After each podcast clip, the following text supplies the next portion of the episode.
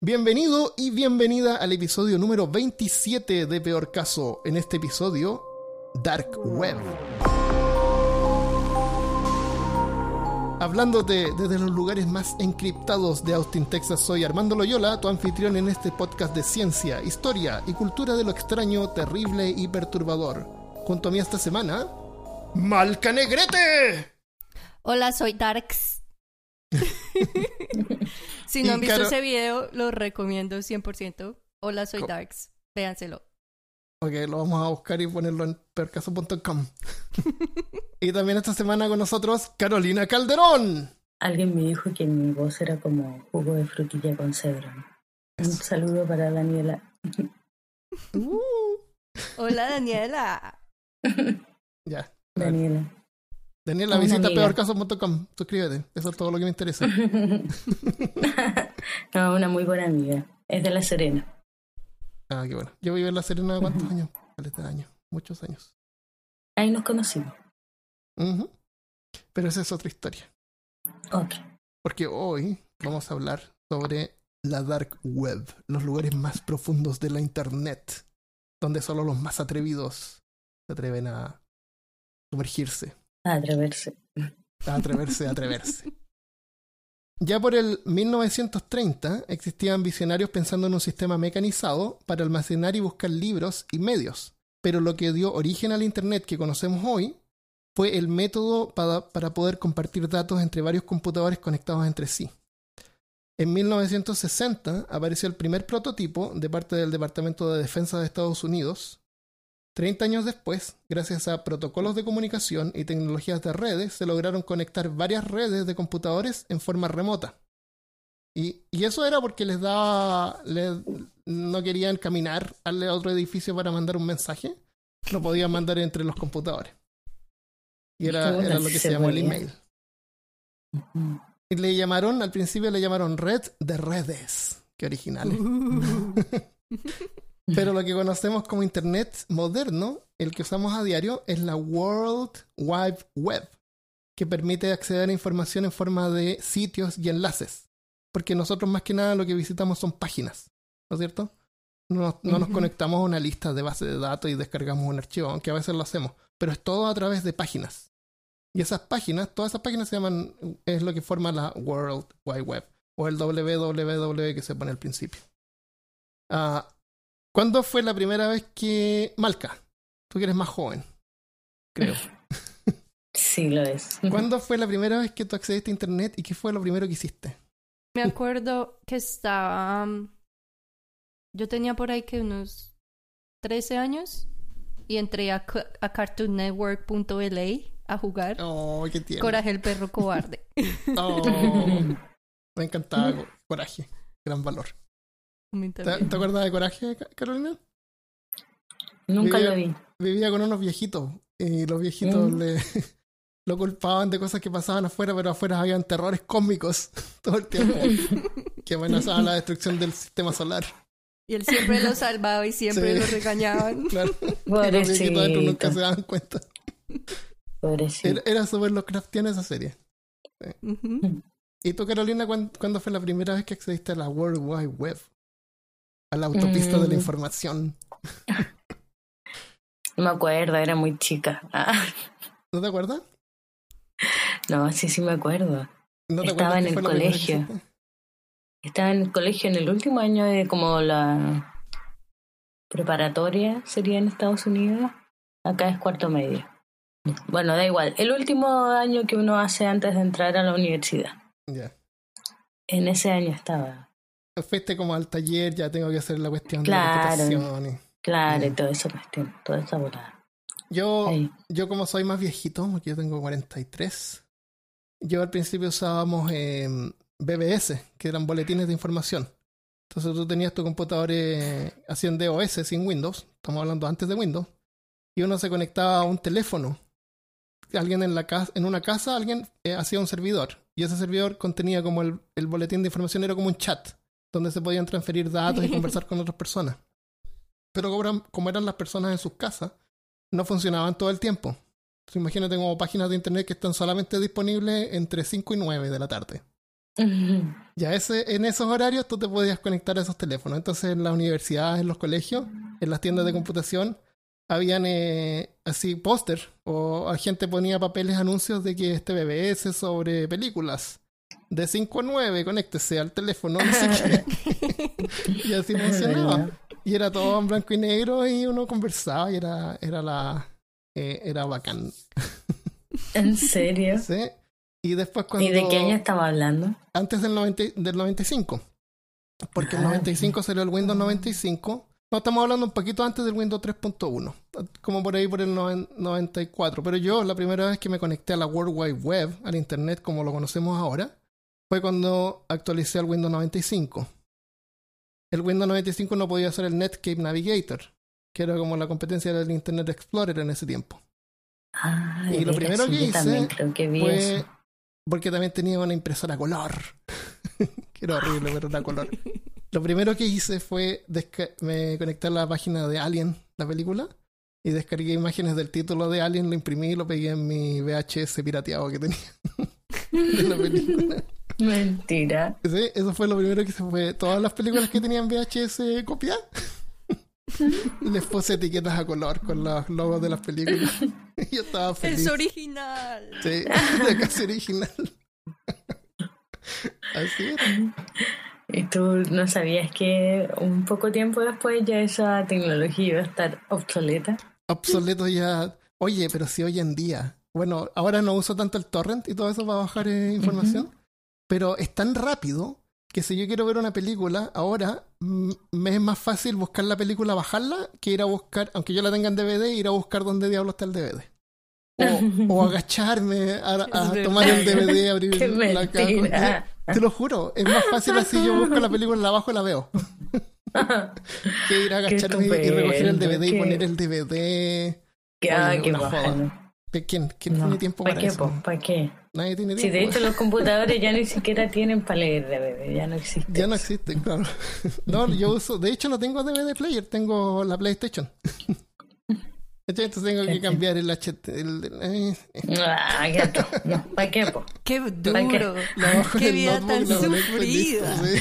Claro, problemas del primer mundo. Problemas con el mundo, totalmente. Pero antes, al principio, cuando salió internet, en el 95, uno tenía las películas copiadas en VHS. Así era. Entonces, resulta Por que, si no sabían. que es un VHS, Haremos otro capítulo claro. explicando. Oye, sí, a lo mejor la gente que nos oye no Este tiene idea de lo que es un. VHS. Claro. Oye, no, si fuera broma, uno los da así como que los toma en cuenta, pero tú sabías, estos discos de vinilo, existen discos de vinilo con video. De video. ¿Mm? Sí, de vinilo, no, no Laserdisc, ¿En de serio? vinilo. Sí, de video. Que es súper popular en otras partes, en Japón. Pero eso es otro tema.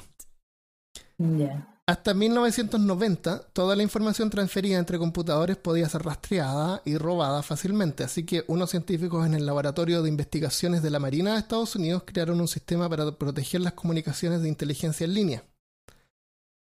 A este sistema se le llamó enrutamiento de cebolla, o The Onion Routing, o Tor, como lo conocemos. Cuando nos conectamos a Internet, cada computador tiene un número de identificación, que es el número de IP. Cuando visitamos una página, el navegador, o sea, el browser, el Chrome o el Safari, no sé por qué alguien estaría usando Safari, hay que usar Chrome, envía una solicitud ¿Por o, qué? o usar el, el Chrome Installer, que se llama Internet Explorer. es el Chrome Installer. lo Installer. abres, buscas Chrome, lo sí. instalas y ese fue el, el uso. no, eh, Chrome, eh, eh, Safari o lo que esté usando, lo que hace es que envía una solicitud al computador donde está alojada la página que tú estás buscando. Entonces, desde nuestro navegador lo único que sabemos es la dirección de la página a la que queremos acceder. Así que eso lo envía el navegador a un servicio llamado DNS, Sistema de Nombres de Dominio, que es la dirección .com que generalmente usamos. Por ejemplo, netflix.com, yo quiero ver eh, la película, no sé, lo que el viento se llevó. Pues, Qué oportunidad más perdida y podría haber pensado algo más chistoso, Sí. pero no sé. Es que, dilo de nuevo, po. no, es que lo que pasa es que yo veo Netflix, veo las películas y no me acuerdo el nombre. mi señora la Michelle va y me dice, ¿qué estamos viendo? Es sobre un tipo que resucitó 250 años después y tiene que matar, tiene que descubrir quién mató al tipo que lo Altered contrató que está Carbon. vivo. Y eso que ni siquiera lo he visto. Es- es. no me acuerdo los nombres. Entonces, el DNS, el sistema de los nombres de dominio, nos contacta con el computador donde están esas páginas. O sea, ellos tienen una lista de la, la dirección y la dirección IP de donde está esa página alojada. Y luego ese computador envía de vuelta la información que nosotros podemos por fin ver, en nuestro navegador. O sea, lo que el viento se llevó, una foto de un gato, que estamos viendo Im- Imager o Imgur. Y todo esto pasa en segundos o menos, es súper rápido, entonces no nos damos cuenta. Cuando nos, nos estamos conectando directamente al computador donde está esa página, nuestra solicitud y finalmente la información pasa por varios computadores, servidores, nodos, gateways, pasa por un montón de partes y esa es la ruta que toma. La data que enviamos siempre contiene la dirección del remitente y destino, así que mirándola en cualquier parte de la ruta podemos determinar todo, desde dónde viene, a dónde va y qué es lo que es. Entra Tor, de Onion Router. Tor empaqueta la información como una muñeca rusa. Las muñecas que uno abre y ya dentro hay una muñeca más pequeña y la abre y una muñeca más pequeña y la abre y ya dentro hay una muñeca más pequeña y la va pasando por varios nodos o relays en el que se abre la muñeca y continúa la que está dentro. Cuando la segunda muñeca llega al siguiente nodo, este sabe de, de qué nodo viene, pero de ahí para atrás no sabe. Y así va pasando por varios nodos hasta llegar al destino. Esta ruta se puede cambiar con un clic en el Tor. Entonces, es por ejemplo, imagínate que hay una casa que adentro tiene otra casa y la casa tiene tres puertas, o cuatro puertas, o hartas puertas. Entonces tú entras por una puerta a la siguiente casa o al siguiente cuarto y en el siguiente cuarto hay otras cuatro puertas. Entonces tú abres una puerta y entras al siguiente cuarto. Entonces, si tú estás en cualquiera de estos cuartos, tú vas a ver desde qué puerta la persona entra. Pero tú no sabes desde qué puerta entró cuando estaba en el cuarto anterior, ¿me entiendes? Entonces, eso pasa tres veces en Tor, porque son tres rutas diferentes. Entonces, si tú miras en Tor, tú vas a ver que te estás conectando a Alemania, Dinamarca, Francia y el destino. ¿Por eso es más lento? Es súper lento. es súper lento y además que las páginas normales detectan que te estás conectando desde ti- de este tipo de, de conexión y te bloquean. Los captcha, esas palabras que uno tiene que poner o eh, seleccione todas las fotos que tienen un vehículo. Seleccione todas las fotos que tienen un, un, eh, un letrero, no sé. Un No funciona. escaparate. Claro, te dicen que hemos detectado un problema y por favor inténtelo de nuevo. Entonces hay que reiniciar la ruta y lo que significa reiniciar Tor, o sea, reiniciar todas las páginas que están cargadas, ir de nuevo a la página y tratar de nuevo hasta que el captcha te funcione. Es súper inconveniente. Y además las páginas te pueden bloquear, eh, hemos detectado un acceso eh, anormal, qué sé yo.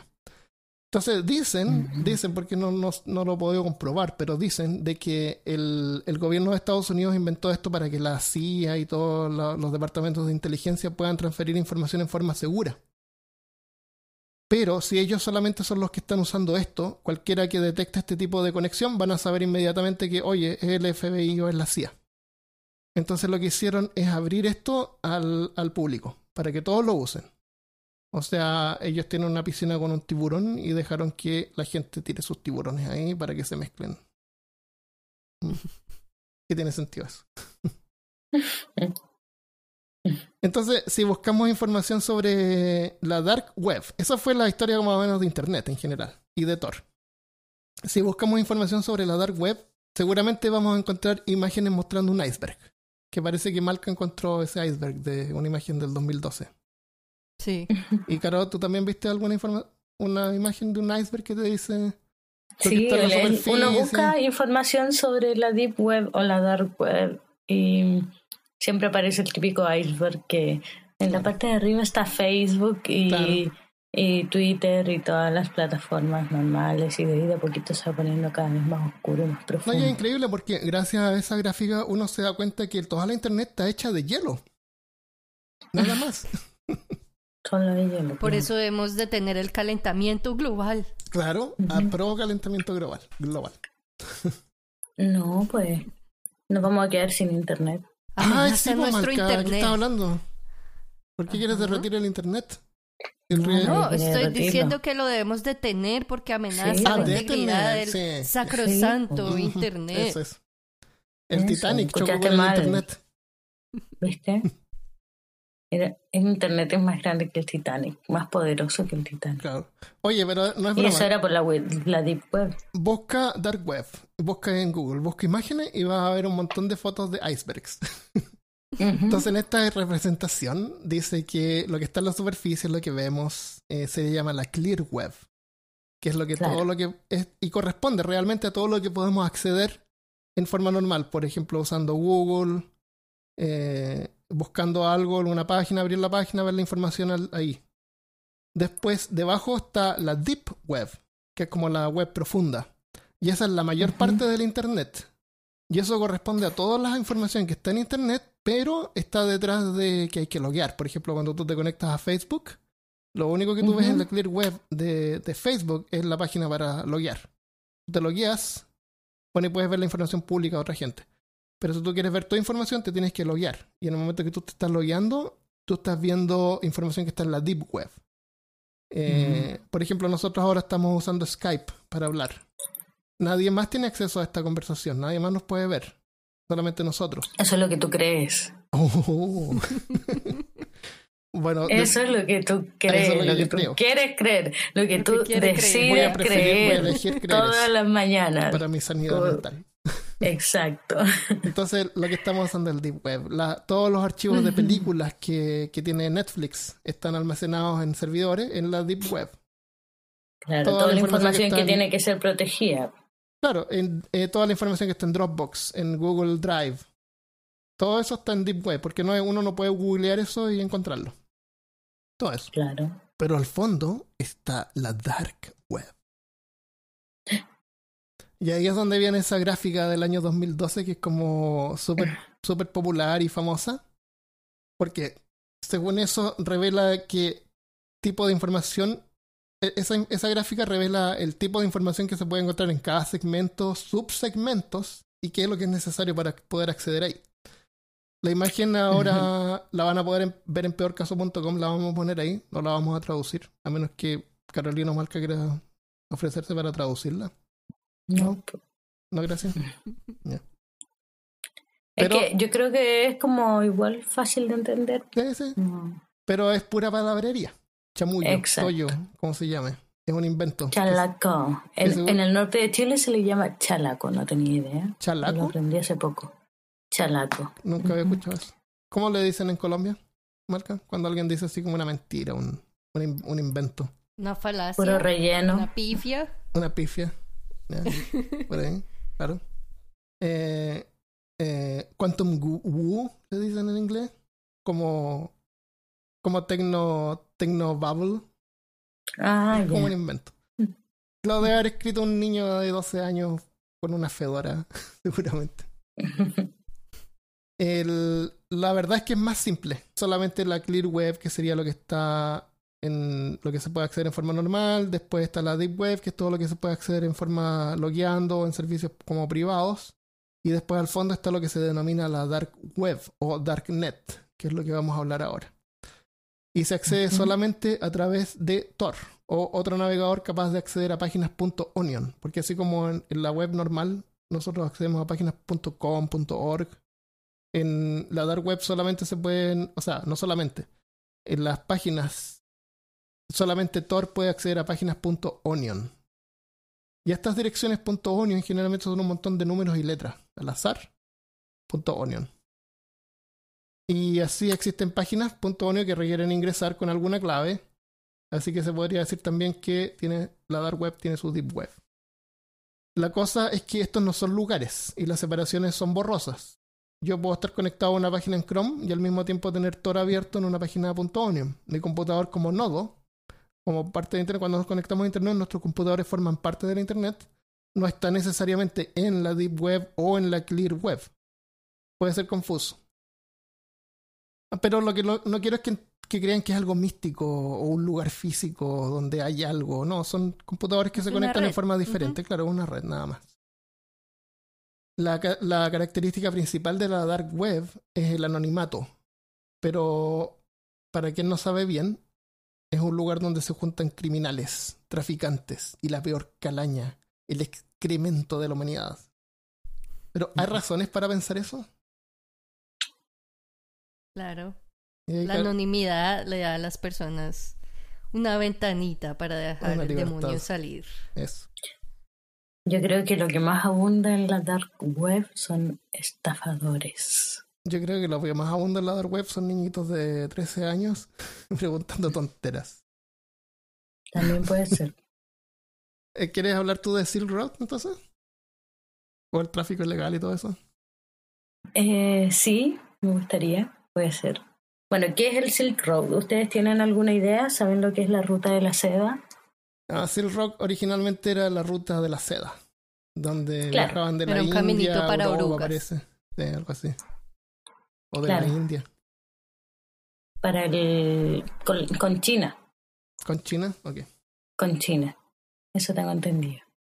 Bueno, pero en la dark web o en la deep web, eh, la Silk Road es un mercado negro que operaba en la deep web donde los compradores podían registrarse gratis y los vendedores tenían que pagar y entrar eh, por una especie de sistema de subasta. Se abría un cupo y ahí se empezaba a subastar el cupo y como vendedor podías entrar si ganabas la subasta. Eso era más que nada como para hacer un filtro entre los vendedores que de verdad querían, querían vender.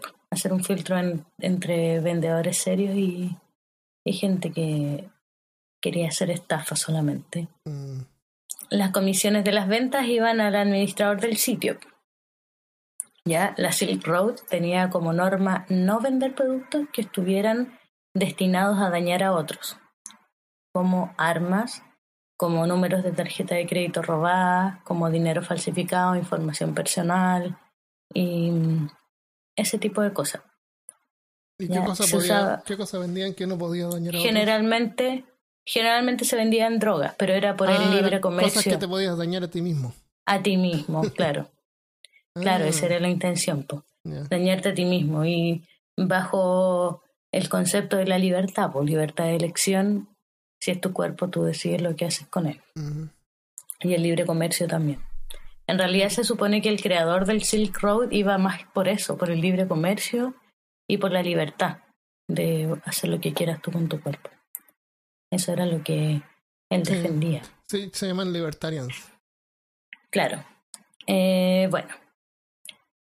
A ver, eh, usaba el Bitcoin para proteger el anonimato de los implicados en la transacción y el 99% de las veces la transacción llegaba a, a su fin de manera exitosa con ambos implicados satisfechos. Y mm, si no se llegaba a un acuerdo, así como AliExpress, como en PayPal, cuando se arm- arman disputas entre el proveedor y el comprador, era muy serio. Eh, se empezaron a hacer como m- en mucho ruido en sitios de internet y en algunos noticiarios y reportajes. Y entonces agentes encubiertos del FBI empezaron a, a meterse equipo. Empezó a hacerse una investigación y mm, se hicieron cuentas en la Silk Road y compraron varias sustancias a vendedores de Estados Unidos y de otros países como parte de la investigación que dio con el creador de la Silk Road, que es Ross William Ulbricht. No sé si alguna vez han escuchado el nombre de este chico, que él trabajaba bajo el seudónimo de Dread Pirate Roberts. Ah, yes. ¿Sí? Ah, sí. Bueno, eh, Dread Pirate Roberts, no sé si ustedes saben quién es. Eh, es el personaje de ficción de una novela que se llama The Princess Bride, la novia princesa. Se hizo una película de ese libro en 1987. Este, el- este personaje era un pirata que era súper temido en los siete mares por ser muy bueno con la espada y por no dejar ningún testigo vivo. No dejaba, no tomaba prisioneros, mataba a todos los que estaban implicados en, en sus atraques. Entonces, en el transcurso de la, de la historia se entrevé que Dread Pirate Roberts no es una persona, sino que es un pseudo título, Sí. ¿ya? Era como la fama que tenía él, ¿ya? y el Dread Pirate Roberts de turno, después de que ya, claro, eh, es claro, eh, era el de turno, él ya decía, tengo suficiente riqueza como para retirarme, bajarme del barco, Ah, eso voy a elegir un novela. sucesor. Según la novela. En la novela era así. Ah, porque, claro. la- porque en el Silver pasó lo mismo. Pasó Es que por mismo. eso, a eso voy, Sí, a eso, voy. sí. A eso voy. Eh, yo ya tengo la riqueza suficiente, ahora me voy a retirar, entonces voy a elegir un sucesor. Y este sucesor eh, lo elegía y despedía a toda la tripulación del barco. Llegaba a puerto y despedía a toda la tripulación y contrataba una tripulación nueva. Y esta Mm. tripulación nueva le presentaba a este nuevo, a su sucesor, y decían, este es Dread Pirate Roberts. Y lo Mm. presentaba a su sucesor como el Red Pirate Roberts. Y él tomaba el cargo de segundo, segundo a bordo. Entonces, como que él organizaba la cosa y todo, y le enseñaba al nuevo Dread Pirate Roberts cómo organizar el asunto, y cuando ya estuviera todo bien, se iba y a disfrutar del retiro. Entonces, este es el argumento que usa de hecho la defensa de Ross Ulbricht, de que sí, efectivamente él fue el creador de la Silk Road y el primer Dread Pirate Roberts. Pero después eso se fue. Él ya se dio el lugar y han habido otros Dread Pirate Roberts, porque en realidad no es una persona, sino que es como un cargo, Claro. como una reputación. La, la Silk Y- Road actual es la 3.1. Que La puede, 3.1 dicen. que puede lo único que tener que ver usaron el mismo sistema, pero totalmente un grupo diferente de personas que la manejan. Súper distinto, de hecho creo que ahora se vende de todo ahí. Sí, Es como, sí yo la revisé. entre comillas, de todo. Encontré un montón de drogas, em, medicamentos de receta, una calavera humana por 5 mil dólares. Equivalente en 5.000. bitcoins. Eh, qué caro. Sí. Sí. Yo pensaba, es como el zorro, como el personaje del zorro en Latinoamérica. No sé si ustedes ¿Qué hacía el zorro? El zorro era como un O sea, no, no era como. Robin Hood, en ningún caso. No, no para nada. Pero era como un justiciero, una cosa así, pero también era un cargo que se iba pasando de uno a otro. Ah. Era como la leyenda. O, o como ahora la película nueva, el Dark Panther, Ah, ya no. que es el rey de, del país, no sé qué, Mambugua, o algo así. Voy a cortar esa parte porque me tiró. No me acuerdo. La vi ayer, la vi ayer. y No me acuerdo. Pero el rey de Mungawu era, era el Dark Panther siempre. O Black Panther. Black Black Panther. Yo- Oh, oye, pero eso Como, yo como la- dice el Christopher, le tenemos que dejar estas cosas a los eh, monjes, eh, los monjes fanáticos. Tibetanos. No, no. Bueno, eso de nuevo, porque dije tibetanos, nada que ver. Los monjes- tenemos que... Es que me da por decirles monjes satánicos. No, dilo de nuevo. Los monjes, los monjes fanáticos. ellos, ellos tienen su podcast y, y me encanta su podcast. Hicieron un episodio sobre el eh, Espartaco y el sol bajo el mar, que es súper bueno. Era una, una serie. Ok, ese es un podcast que pueden visitar. Busquen monjesfanáticos.com. Volvemos. Ok. Bueno, eh, entonces ese es, como les digo, el argumento que usa de hecho la defensa de Ross Ulbricht y mucha gente, que Dread Pirate Roberts han sido muchas personas. ¿Ya? Mm. Y mm, algunas conversaciones que se encontraron eh, cuando el FBI eh, encontró los servidores. Aquí hay otra cosa. El FBI encontró los servidores de una manera bastante rara, los servidores de la Silk Road, que estaban en Indonesia, creo. Eh, No me acuerdo bien dónde estaban. Pero en fin. La cosa es que tenían los eh, servidores y el FBI eh, los hackeó, entró en ellos de una manera bastante extraña que nunca han dado ninguna, ningún, ninguna explicación de cómo lo hicieron. ¿ya? Eh, la defensa dice que el FBI tiene que haber hackeado algunos sistemas de manera ilegal para dar con los servidores, por lo cual dicen que el juicio debería ser nulo. Entonces, cuando lo hackearon, hicieron una copia del sitio y vieron que tenían como 957 mil usuarios Mm. Y ahí tomaron control de la cuenta de un administrador que se hacía llamar Cyrus. Y este chico, Cyrus, que mm, era como moderador de foro y contestaba preguntas de algunos usuarios, cosas así, tenía comunicación directa con el Dread Pirate Roberts de turno, ¿ya?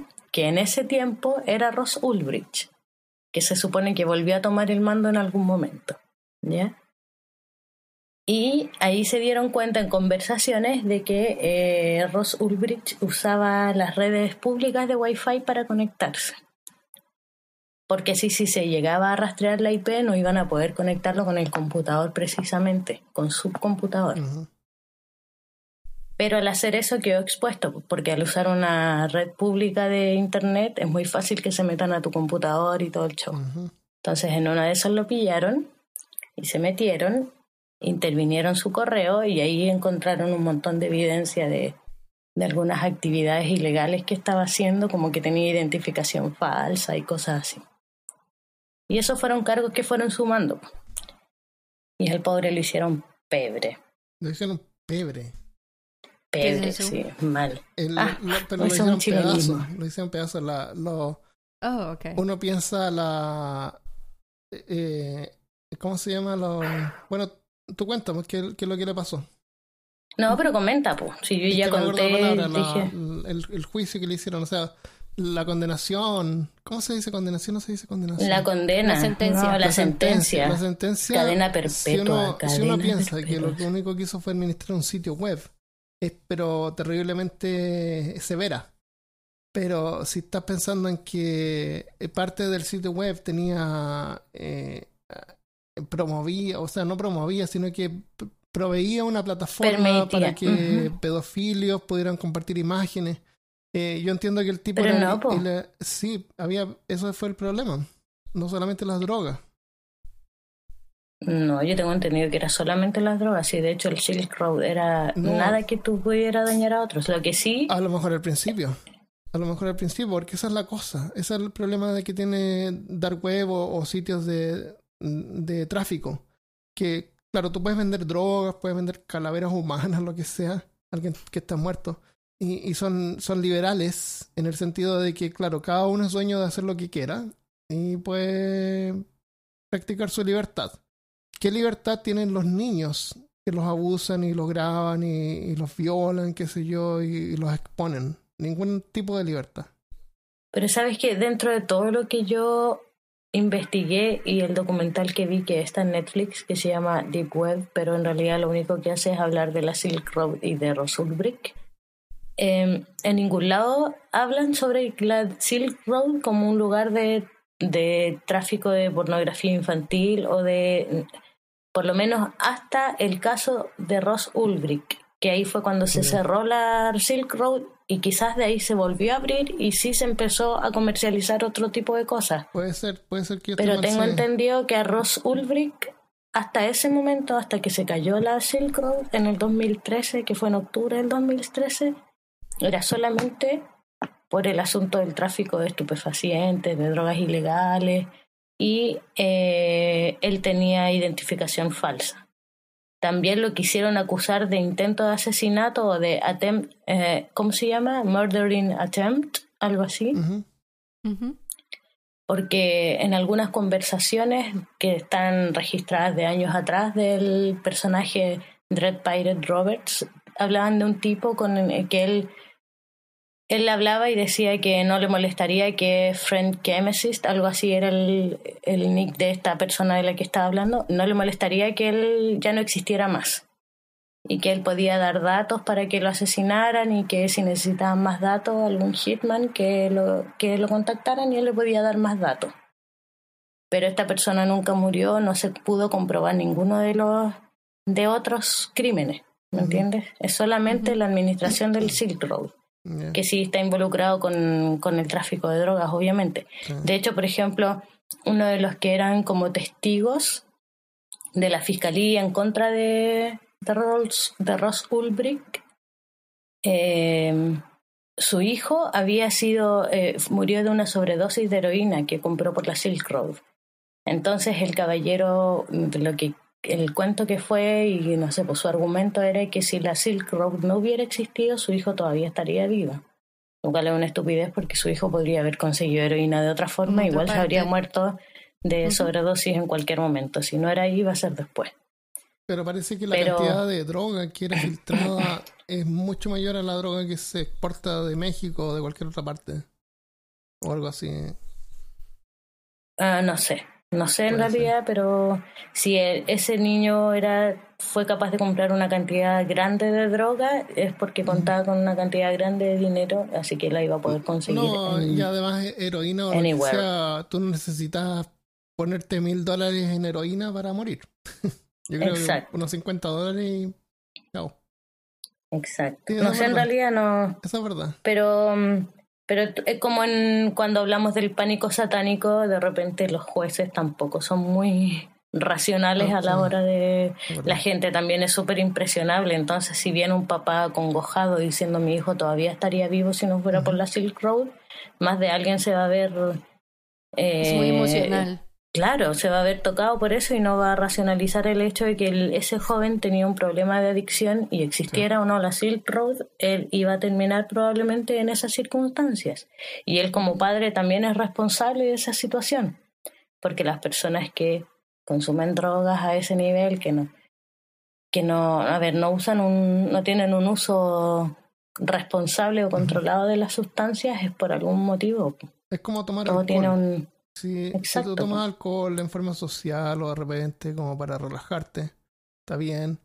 Pero si estás notando que estás tomando alcohol porque estás depresivo, ahí hay otro problema de por medio. Entonces, el problema no es el alcohol, el problema es otro. Sí, es que la prohibición no funciona, pero para nada, porque la juventud, sobre todo la de ahora, la de antes también, pero todos hacen lo que les da la gana y si el papá se va a poner en como en, ¿cómo se dice? Denial. Ajá. En negación. El asunto es que el pobre Ross Ulbricht eh, lo demonizaron un montón. Yo creo que cadena perpetua es too much. Eh, no es cierto, es como raro, much. pero es que es tan... No, no, hay, ni- no hay ninguna vida, no, no hay ninguna muerte que se le pueda atribuir directamente a él. No hay nada, ni- ninguna ningún desastre que se pueda atribuir directamente a él. No, no. No, Yo creo y que es también el- demasiado, el, sistema pero- que él creó sigue vigente. O sea, si tú te conectas Sigue. ahora a Silk Road, está No ahí hicieron nada. 3.1.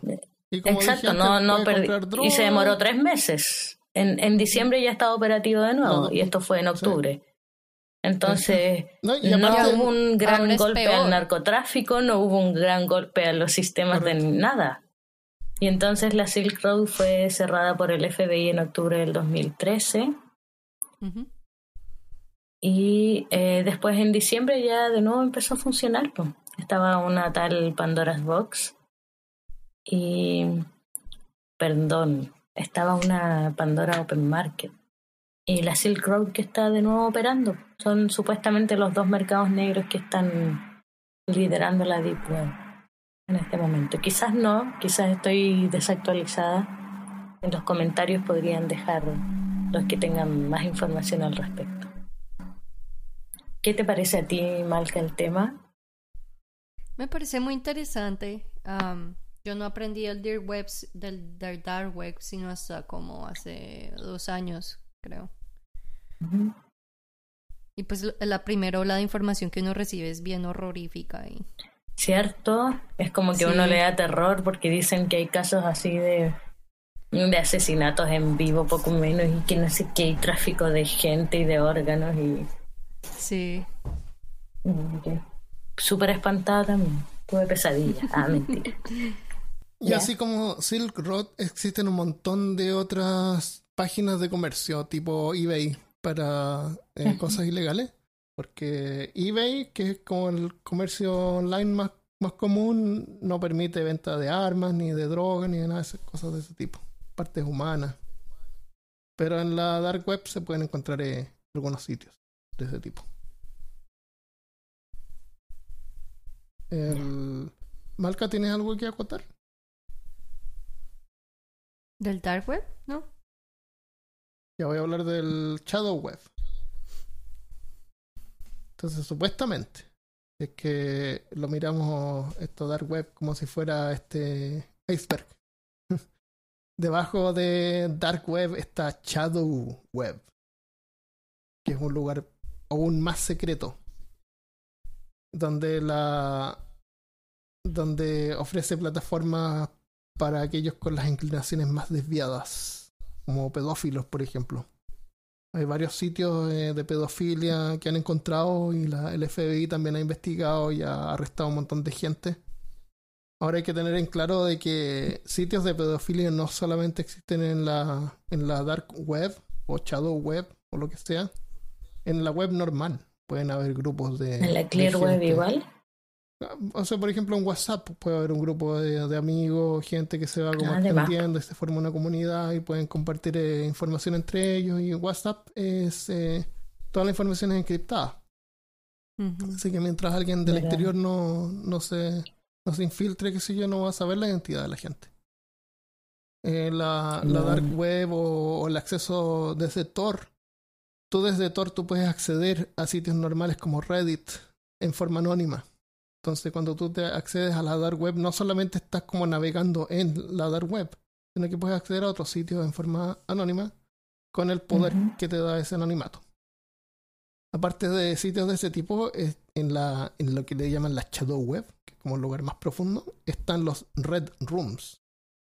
Son eh, páginas que supuestamente, porque también es como mito urbano, son eh, páginas donde la gente paga por ver a alguien ser torturado o asesinado. Eh, dicen que también hay sitios de animales que los matan o los torturan. Y por medio de chat, por ejemplo, uno puede decir eh, qué cosa quiere que le hagan a la gente o a los animales. Como en. Sí, yo vi que hacen algo así, ¿no? Ajá. Yo vi que hacen como unos beats, como que Ah, ¿cómo se dice eso? Como apuestas. Apuestas. apuestas. subasta, una subasta. Una subasta. eso. Hacen una lista de las opciones y la gente ofrece plata y lo que gane es lo que le va a pasar al, al ser vivo. claro, entonces existen estas páginas, pero también es parte de mito urbano hay unas que, hay una que se llama Alicia, que fue creada aparentemente desde Brasil, porque está en portugués o a lo mejor desde Portugal, que apareció en el 2015 y aparecía en una, un texto y, y una cuenta regresiva. Y, y, tenía como un ruido de fondo, de un loop que duraba así como 10 minutos. Y entre medio se escuchaban como gritos de angustia. Y después cuando terminó el cuenta, la cuenta regresiva, eh, la página se puso como en negro y se siguió escuchando el sonido. Y, había un espacio negro sobre el título y si uno seleccionaba ahí podía ver como texto oculto. Y decía un montón de cosas, pero nada, nada real. Eh, también en el, mm. si uno miraba el, el, código HTML de la página, eh, decía cosas así como que no vas a encontrar nada en el código. Así como pseudo misteriosas, ¿me entiendes? Era un juego. Y, y había otra que fue en el 2015 también, el, decían que tenían a un, eh, un, tipo de ISIS, de ISIS, de los musulmanes, que los iban a matar y torturar. Entonces la gente tenía que conectarse y mandar eh, dinero para poder acceder al, a este streaming que iban a hacer. Y la gente podía participar supuestamente por medio de chat. Entonces cuando terminó la cuenta regresiva... ¿Para torturar al torturador? Claro. para torturar al torturador. Para darle su propia medicina, Supuestamente, claro. Cuando llegó la cuenta regresiva dijeron que iban a partir con algo más como amigable para la familia y salió una foto de, de tocino. Porque los musulmanes no comen chancho. Y esa foto ahí quedó y eso fue. Era mentira. esa fue la tortura. Claro, entonces la dark web. ¿Y la gente de verdad dio, dio dinero? E, esa es la cosa, que hay algunos que abusan de eso porque hay gente no sé, pues, débil por decirle algún nombre, donde ofrecen plata por eso, dinero por eso y, se aprovechan de la gente que quiere abusar. Sí, me parece que se ganó plata por Pero eso, les pasa también, ¿quién se mete a un sitio a ver a otra persona torturada y paga para que lo dejen ver? Uno, uno, cuando escucha de la dark web y todo eso cree que es un nido donde toda la gente maligna va. Y resulta que como un 3% de la gente que visita la dark web visita este tipo de páginas. El, y también no es necesario dar web para que exista algún grupo de, de pedófilos o, o, lo que sea. No es necesario. Para acceder a la dark web. Entonces yo les voy a contar ahora mi experiencia que tuve con esto, porque yo como soy bien curioso quise tener la full experiencia. La persona que mandé a matar debería. No, mañana a las 12. Entonces. Entonces, la forma más sencilla es por medio del navegador Tor, que es gratis y tú lo puedes bajar ahora en 3 minutos. Lo bajas y te conectas. Depende de tu conexión. Claro. Entonces, una vez que lo tienes descargado, tú lo abres y, y hace una cosa extraña y listo, está conectado. Y está conectado en, a, a un país y tú puedes ver ahí a qué países está conectado. Y después a otro, y después a otro, y después a otro. Son IPs que están como saltando en tres, tres pasos. Y tú puedes visitar cualquier página que tú quieras. Pero solamente con Tor tú vas a poder visitar páginas.onion. Entonces lo primero que, que, que si tú quieres entrar, lo primero que tienes que tratar de localizar es la Hidden Wiki. O Hidden Wiki. La wiki oculta. La wiki es con, ocult- oculta. Porque hay un montón de páginas que son directorios de otras páginas. ¿Te fijas? Y también en la dark web.onion existe Facebook. Entonces tú puedes pensar así, Facebook, que comparte mis datos y vende mi, mi información y mi nombre real a estos maliciosos que quieren venderme propaganda. Ellos están en... Hay una página propaganda. hay una página .onion de Facebook y tú puedes loguear con tu cuenta. Y eso Facebook lo hace porque hay algunos países donde no hay tanta libertad y cortan en internet. Entonces, si tú te quieres mantener conectada eh, y Mm, ya, tú te puedes conectar a Como través de Tor a tu cuenta, a tu propia cuenta de Facebook y vas a tener acceso a todos tus contactos. Desde cualquier perfecto. país del mundo, a través de Tor. Lo cual es ilegal en, en algunos países como obviamente Norcorea, pero también en China. En China también. También. Entonces, la gracia es que tiene este, esta versión de Facebook, que no, es la, no es otra versión de Facebook, es el mismo Facebook, pero conectado desde .onion, Ujú. es que no te va a bloquear tu cuenta cuando tú te estás conectando desde un proxy, o sea, desde Dinamarca, cuando Claro. tú generalmente te conectas desde Chile. No te bloquea, te deja entrar. No así la mayoría de las demás páginas. Tú te conectas a tu email, o te conectas a cualquier otra página, tratas de loguear en tu Gmail, qué sé yo, te va a bloquear por acceso extraño porque te estás conectando desde otro país. Y aparte, todos estos Claro. nodos ya están marcados como sospechosos. Entonces son red flags. No te deja entrar, te bloquea los captcha, como mencioné antes, y es un problema. Entonces es Mm. súper inconveniente. Sí, Si quieres hacer una navegación común y corriente, como andar en tu correo, como visitar las páginas de, de las últimas noticias que te interesen, o un foro normal. Pero si lo que quieres es solo navegar en la Deep Web, usas no es inconveniente. Y te puedes conectar a. Reddit desde la Deep Web si tú quieres mandar eh, alguna consulta o compartir algo en forma anónima, qué sé yo, tú lo puedes hacer en Reddit. En forma anónima desde Deep Web tú te puedes crear una cuenta. Hay varios eh, servicios de correo que tú puedes usar en, en Deep Web. El, yo lo que encontré que fue... Porque la gracia es si uno quiere ser 100% anónimo, ¿no es cierto? Lo primero es, por ejemplo, tú abres el navegador Tor, tú no lo pones en, en pantalla completa porque te pueden detectar por el tamaño de la pantalla, por ejemplo. Si yo tengo una pantalla Claro. entonces tú lo dejas ahí y creas un correo electrónico de algo que no te pida teléfono para poder crear, porque ahora te piden teléfono o te piden un email anterior. Entonces cuesta crear una- un correo electrónico que funcione que no te pida eso. Hay una página que se llama Yanex, que es un sitio ruso que te permite crear un email en forma anónima. El problema es que después de un par de veces eh, te, te bloquea el acceso por actividad sospechosa y cuando tú lo quieres recuperar te pide el email. Entonces hay otros servicios que tú puedes usar que funcionan eh, solamente en .onion, pero son súper básicos, son súper... eh, porque son páginas de gente que hace estas cosas, entonces no están funcionando todo el tiempo, las páginas están rotas, no puedes acceder, son lentas. Y este servicio de correo, que no me acuerdo cómo se llamaba el que usé, es súper limitado, es como volver al 1995. Puedes mandar un mega de información máxima y Pero no lo quieres para hacer cosas, pues lo quieres como para ir a sapear nomás. Bueno, o para poder claro. loguearte alguna cosa, yo, para poder... yo, yo revisé y me conecté. Bueno, es que a eso quiero llevar. Pero antes de decirle eso, imagínate que hay un pedófilo. No te voy a decir que tú eres una pedófila. imagínate que hay un pedófilo y está ahí disfrutando sus cosas pedófilas que hace. y de repente le tocan la puerta y es el, la, la del FBI, qué sé yo. ¿Ya? Entonces, ¿qué haces tú? Cierras Tor. Ya, Si entra. yo soy el pedófilo, en- cualquiera que sea el pedófilo, la, el FBI entra a tu pieza agarra tu CPU, tu computador, y te lo congela. Te lo congela. Te, lo, te lo desconecta y te lo congela. Te congela la RAM, la, la memoria. RAM. Porque la memoria RAM contiene información que cuando tú apagas el computador se disipa, pero es lento. Todos los datos esos se van como perdiendo de a poco. Entonces ellos van, te abren el computador con nitrógeno líquido, te congelan todo y lo mandan a un laboratorio. Y el laboratorio puede extraer cosas de la RAM, ¿me entiendes? Y entonces, eh, ese, si tú quieres ser 100% seguro, usar solamente Tor no, no va a ser suficiente. En tu Windows 10 o Windows o Mac, lo que tengas. No es suficiente. Vas a necesitar conectarte a través de un sistema operativo que sea más seguro. Y a través de- ese sistema operativo te conectas a Tor. Y ese sistema operativo se llama Tails. Y funciona solamente Ah. desde una pendrive.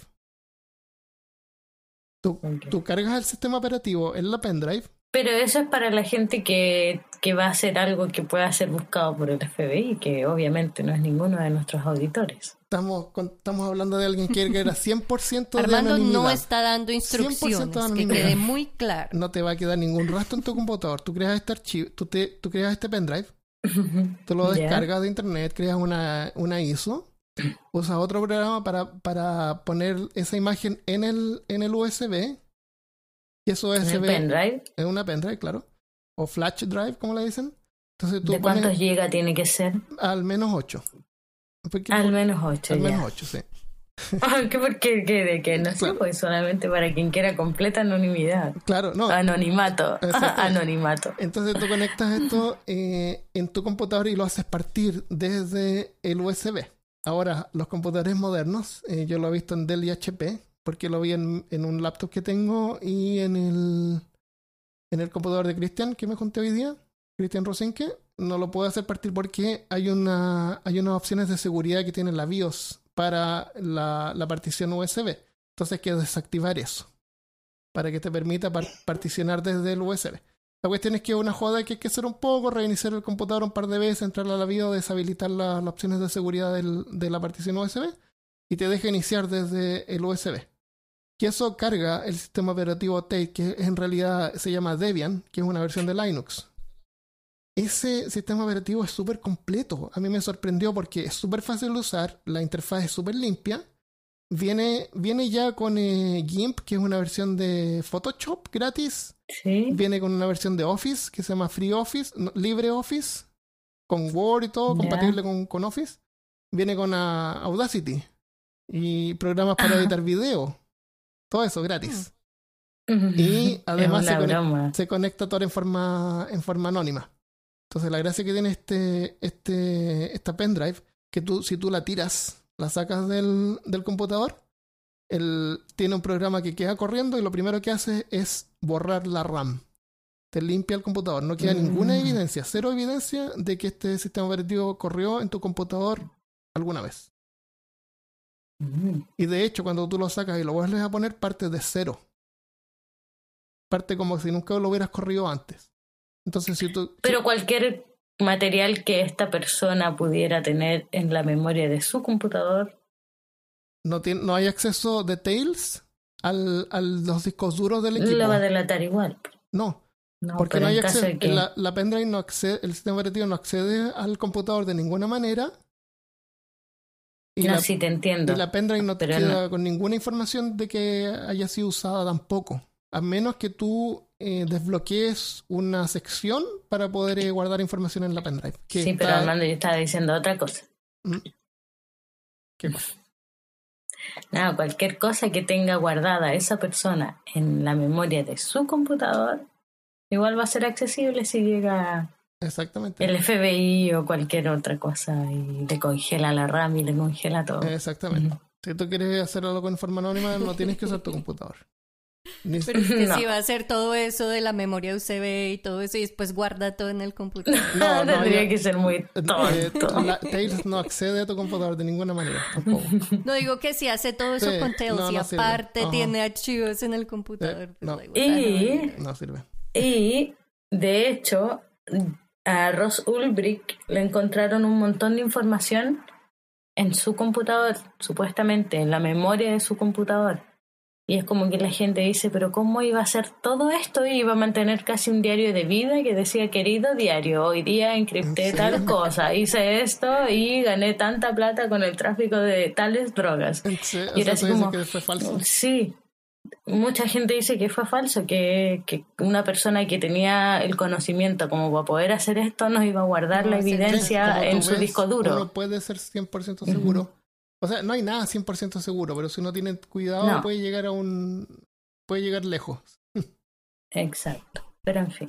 El, hay una hay siempre el riesgo, o sea, si por ejemplo en un gobierno policial la policía va, entra a tu casa, te lleva a presa y se mete a tu computador y te pone fotos fotos de pedofilia, qué sé yo, y dice, sí, mire, Claro. ¿qué- qué- ¿quién va a negar eso? Es verdad. Es difícil mantenerse en forma 100% anónima y no es siempre... Para una persona normal no es necesario.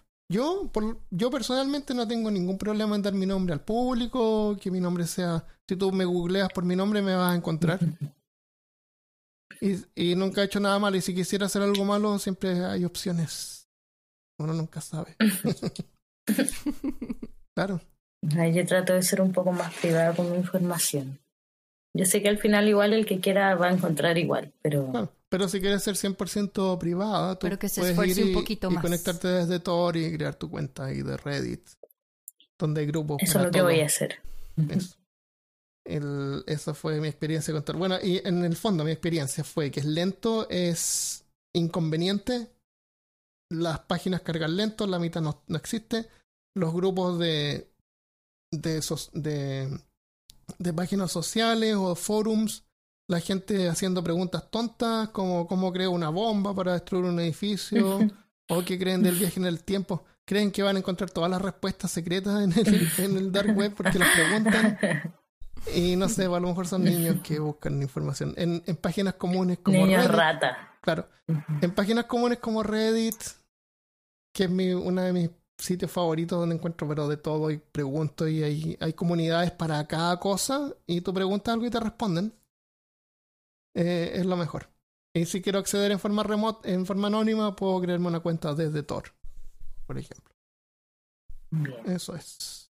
Así que igual, inténtenlo, naveguen, van a, van a poder sentir cómo era el Internet en 1995, Ujú. cómo era el Internet al principio. Y eso es todo lo que tengo sobre la Dark Web. Y eso es todo, creo. O Malca, tienes algo más. Y Malca, Malca, po. iba a hablar sobre... Mariana's Web. Exacto. Tú me trajiste hoy fue de adorno, ¿no, Armando? Estaba un poco desordenado la agenda, pero. Pero tú podías in- interferir en cualquier momento si querías.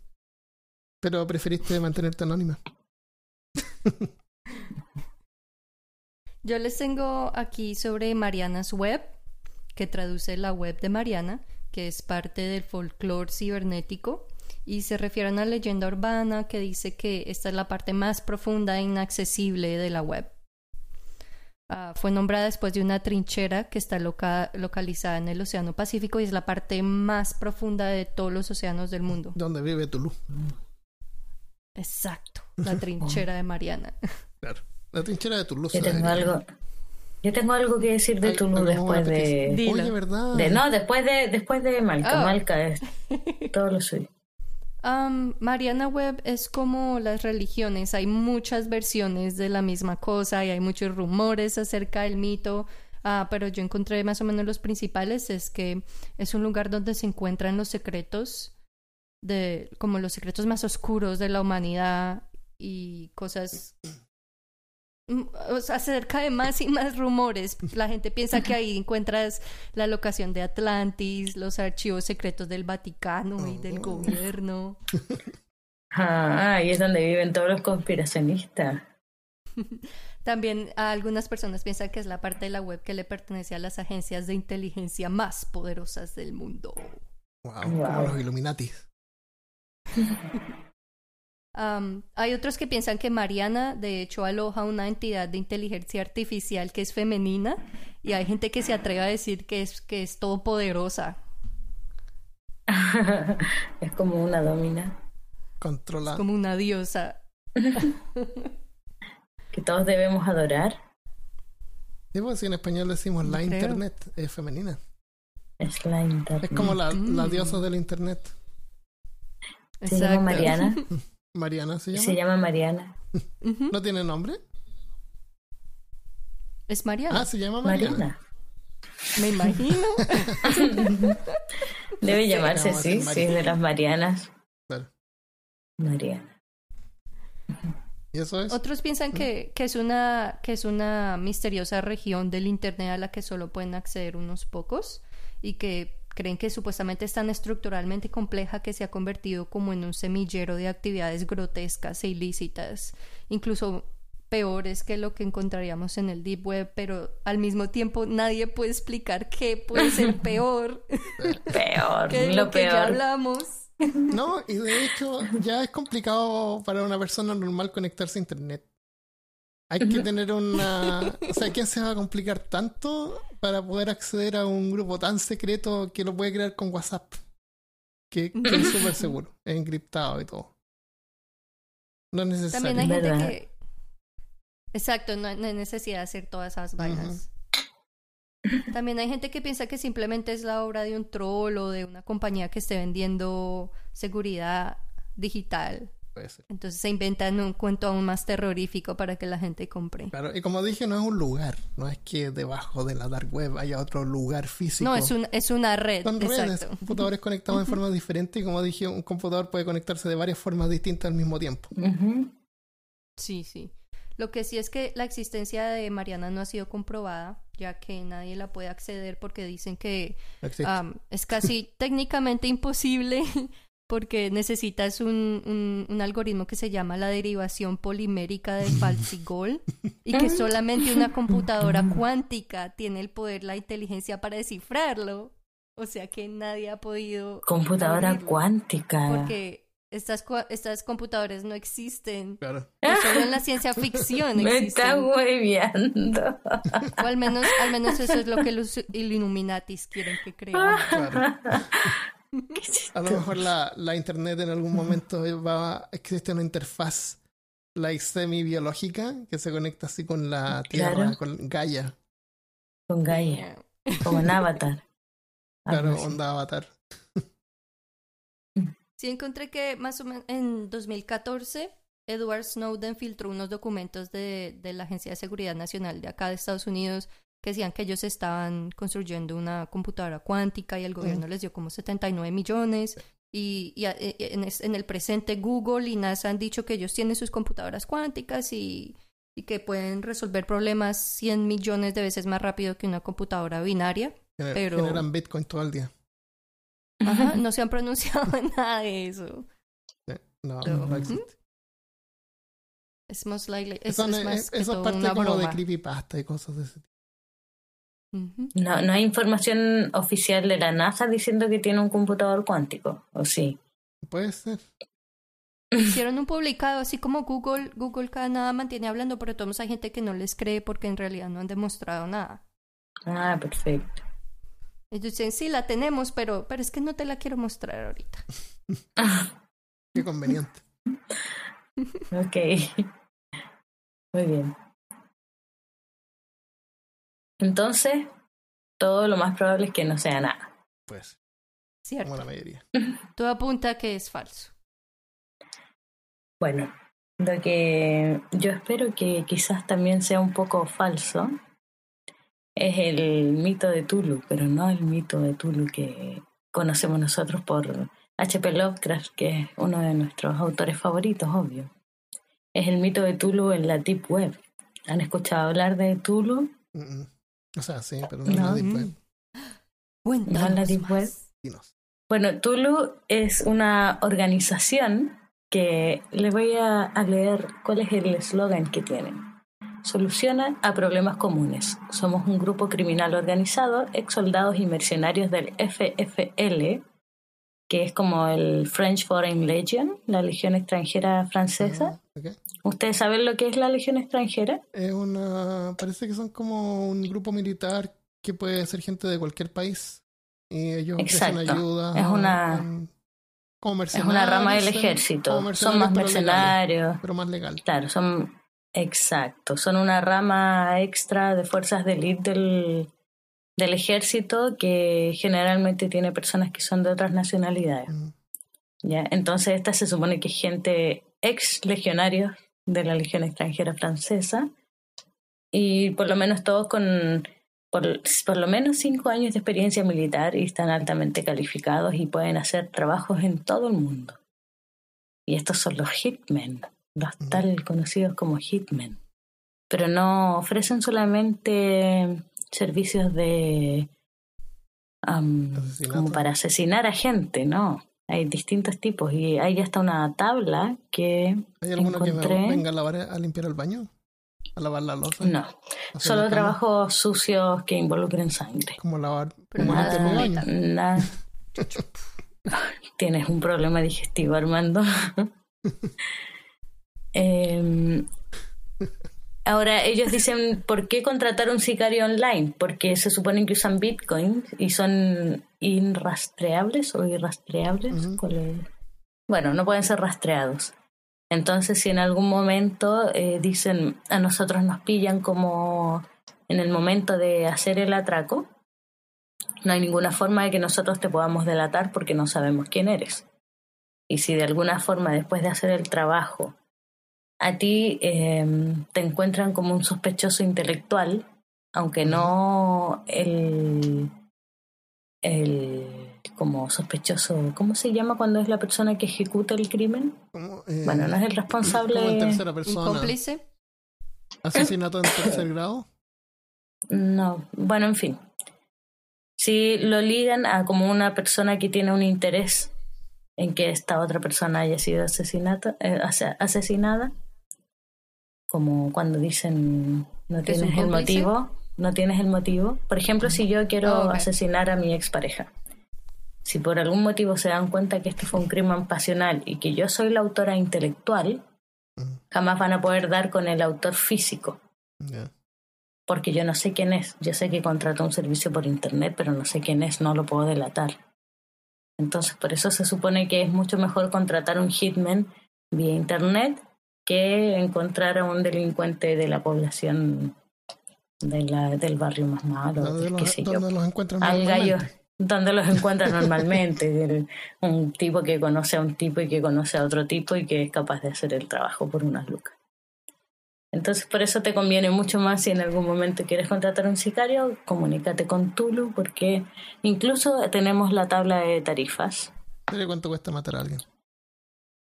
Eh, hay distintos precios, por supuesto. Pero creo que están entre los Tenemos- 10 mil dólares a más. ¿Tiene? A ver, cuenta. Mira, tenemos tipos de asesinato, tipos de cripple. Cripple es como dejar a alguien paralítico, algo así. ¿O no? Sí. Claro, no solo paralítico, pero con alguna, alguna, con alguna secuela, alguna discapacidad, claro. Hay también de violación, wow. Y hay tipos de bombas y de palizas. Puedes dar una paliza simple a una persona de rango bajo, como tú o como yo, tres mil dólares. ¿Cómo que A una persona medianamente, como tú o como yo, una persona normal de bajo perfil, una persona medianamente conocida, yo creo una celebridad local de Chile, una cosa así, nueve mil dólares. Y high rank and political, o sea, una celebridad de alto rango o un político, 18 mil dólares por una paliza. Qué caro.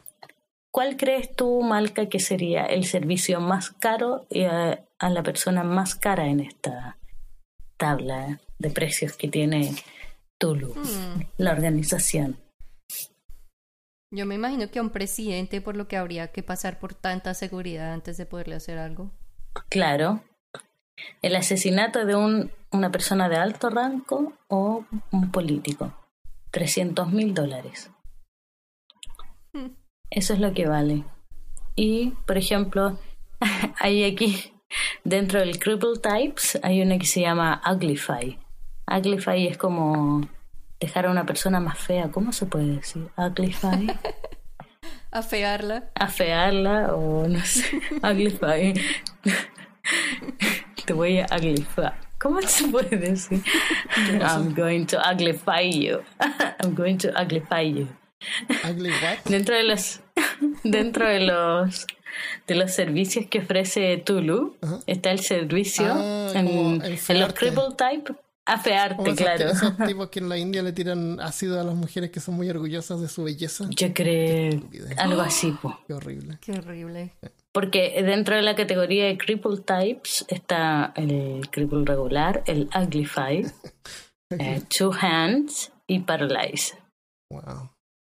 Wow. ¿Y esa página El de Uglify. punto Onion, tú la encontraste?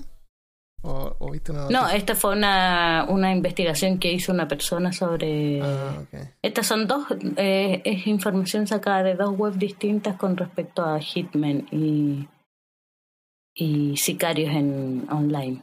Habían otras páginas que también me llamaron la atención, eran mm, bastante bizarras. Pero por lo que vi, al final, tratando de hacer una investigación más seria y más profunda, la investigación se repetía prácticamente igual en todos los sitios, era como copy-paste. Así que lo más probable es que sea una leyenda urbana que se ha ido repitiendo de sitio en sitio y no sea nada fiable, en la mayoría de los casos que encontré. Pero era bonito y, y la imagen de, de la página de Tulu era muy chistosa, es entretenido. Podríamos dejarla en el sitio No, de poner podcast. peorcaso.com, eh, punto, punto onion. Punto onion. No. Yo tengo una, un- un, eh, una frase de Friedrich Nietzsche. Dice, si miras demasiado en el abismo, el abismo terminará mirándote a ti. Wow. Así que cuidado. Bueno, gracias por escuchar. Espero que te haya animado toda esta conversación. O Te no, o no. energía. Peor caso no se hace responsable. Claro. Nos dijeron que hablábamos de esto, así que hablamos de esto. Vamos a terminar bajo Claro, toda la semana. sabemos, sabemos que no es el mejor tema, Sí. no es el más animoso, Eh, pero próximo episodio, los cariñositos. hay unicornios Claro. tornasoles. ¿Pero qué? Pero que nada, unicornios tornasoles son lo más Ah, lindo que sí. hay. Puede ser. Gracias por escuchar. Eh, si te gustó este episodio, compártelo con tus amigos, con tus enemigos, con tu perro, con tu gato, con tu llama, con todos, Con tu suegra. con tu suegra. Visítanos en peorcaso.com y darle like a nuestra página de Facebook porque ahí tú puedes hablar con otras personas que le gustan este tipo de temas y nos puedes sugerir eh, temas que te gusten porque así como este hay otros también que hemos hecho gracias a las sugerencias que nos han enviado. Porque créalos o no, también hay más personas que le gustan estos temas, no eres el único. No eres el único, así que no te sientas mal si tienes cualquier duda. No estás solo. No estás solo. No estás solo. Mantente anónimo, pero siéntete orgulloso siempre de lo que tú todos.